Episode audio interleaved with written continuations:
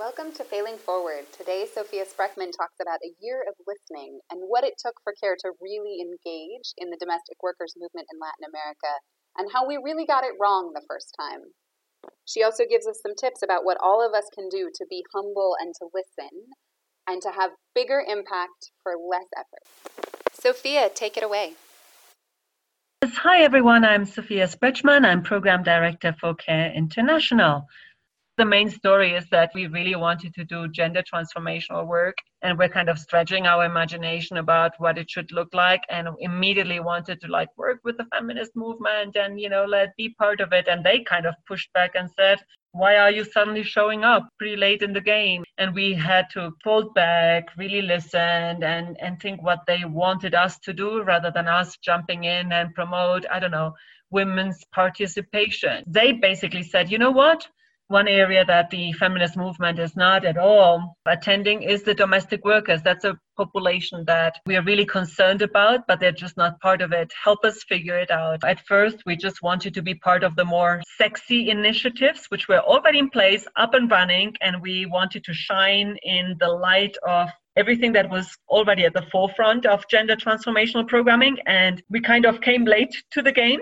uh, when we decided that you know we would focus on women and girls and then had to really kind of step back listen figure out where we fitted start doing something which wasn't following necessarily everyone's path but was also transformational in nature and then when we once approached the domestic workers, they were also kind of, why are you suddenly interested in us? Well, first listen, and then we might allow you to come in. So, kind of the trust building relationship, I think there's a lot of learning from that. It's all about learning to be more gender transformational and being also slapped in the face by others because we just wanted to be that without really truly knowing who were the main players and the feminist movement. And they looked at us like, really? Do you now kind of want to speak up because you have suddenly decided that you want to be about women and girls when we've been doing this work for like ages? And I was personally in many meetings like, why are you here? You know, and oh, is this part of your new, your new marketing? Are you generally interested in this? And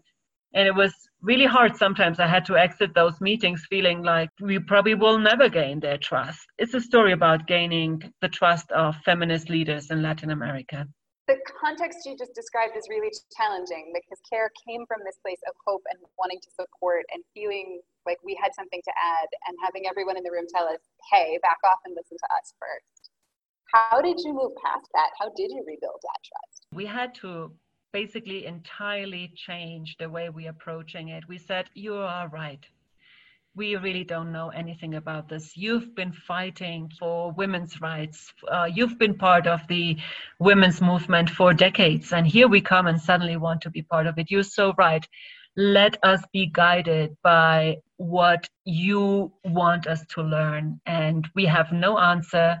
We are just here to listen. And you know what? It took us like a year of listening just being present yes with asking questions yes with you know we want to learn from you yes we want to absorb the amazing lessons that what has worked of what hasn't for the women's movement in the past and we are here really to learn from you and not to advise and not and it was really hard because care is usually and all of our teams and me personally too you know i had been so used to providing advice to others to providing advice to partners a lot in the kind of subcontracting arrangements we have. You know, we are there to kind of facilitate gender networks and uh, gender workshops for others and gender trainings and you know GED training. And and here suddenly by stepping outside of the organization and wanting to be part of the women's movement more clearly we would, were just that you know we were basically told you actually don't know exactly what this movement is about. You actually don't know exactly what this fight is about.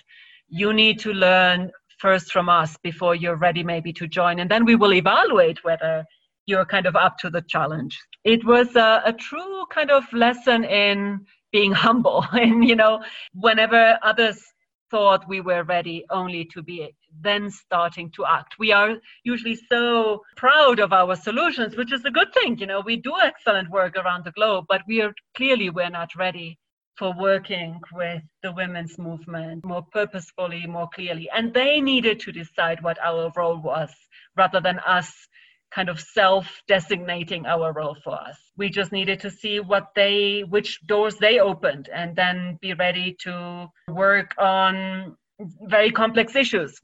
And in fact, we had thought we would be working on women's participation at community level, that maybe we could be at the forefront of also uh, national policies about domestic violence we had never thought of domestic workers. And we would not have to have ever found it, honestly, on our own, unless the women's movement would have told us, hey, this is a population that is very unattended. There are some among some of the poorest and most discriminated against women in Latin America. We haven't had the time and the attention and the energy to focus on this population and how to bring it into the women's movement. Maybe you can try and we had no idea how, you know.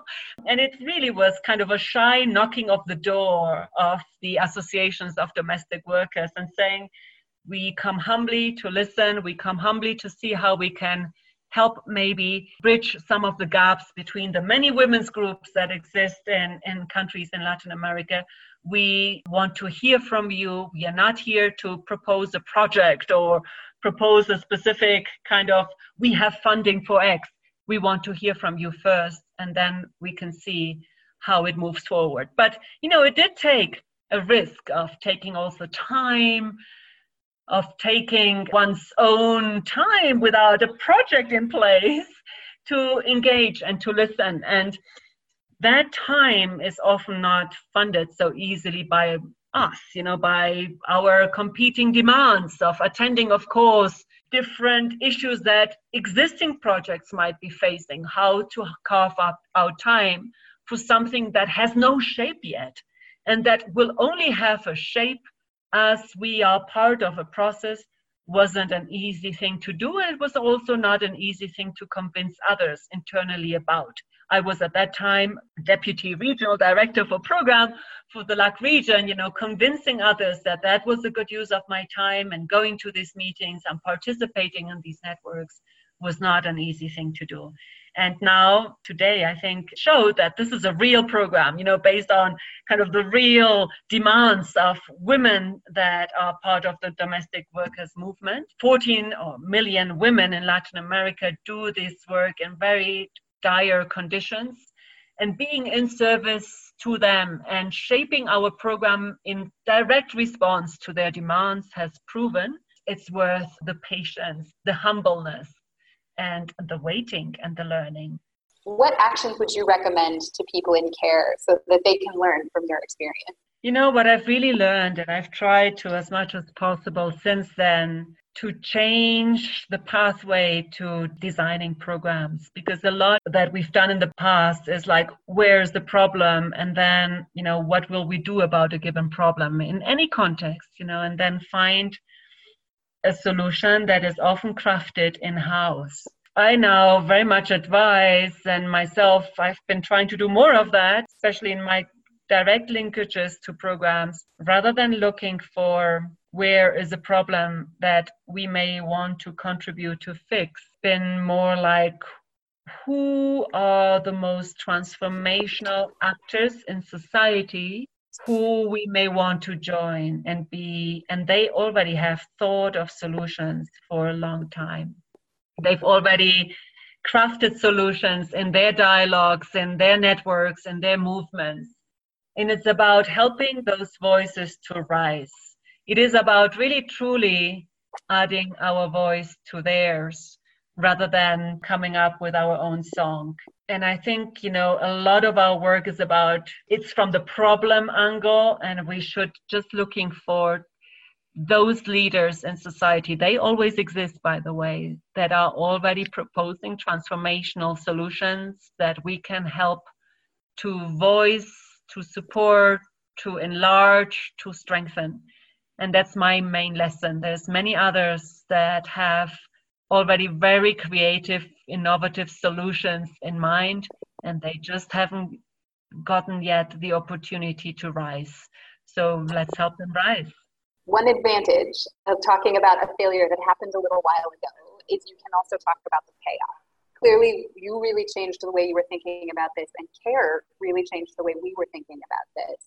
Can you just give us a couple sentences on what's happening now with the domestic workers movement in Latin America and CARE's work there. Yeah, CARE has really, I think, been able to play in that very humble, serving way to the Domestic Workers Association, has really helped bring to life and strengthen a movement that otherwise would clearly be weaker some of what we enabled, for example, is the domestic workers uh, associations in every country. They didn't have the resources, they didn't have the ability to talk with each other. We have supported them also financially and have found resources so that they could come together and strategize together and become a vibrant uh, Latin American domestic workers movement. And that I think is, is a true success, helping those that otherwise would work in a very separate fashion to come together and be in solidarity with each other. So we've enabled and facilitated that. They had all the ideas, they had all the kind of solutions, but they were not able to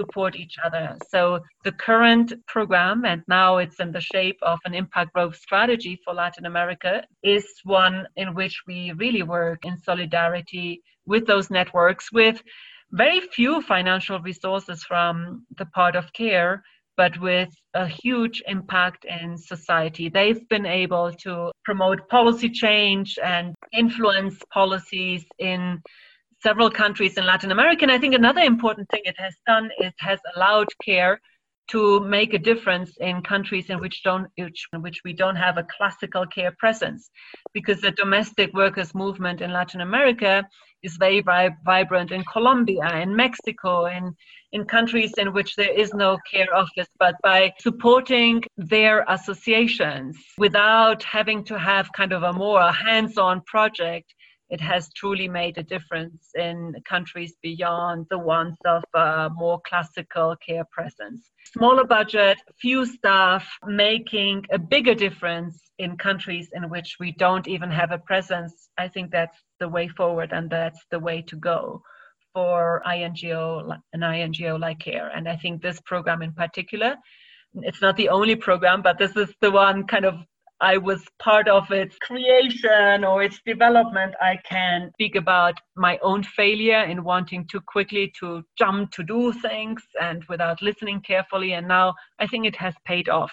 This is the kind of work we should be doing much more of. And looking back, care should be about working with those mostly discriminated against in contexts that are and that are poorest in contexts that are not the rural community. Domestic work happens vast majority in urban centers. That's the other exciting part about this program, you know, our ability to side in solidarity with some of the most excluded, marginalized women in society and also in new urban settings. I think we may want to think through even more what other opportunities we may have in all parts of the world that allow us to be a more cutting edge organization that truly makes a difference. Thank you so much. That was so inspiring. And I hope everybody at CARE can start their own year of listening and thinking about how do we be humble and how do we let others tell us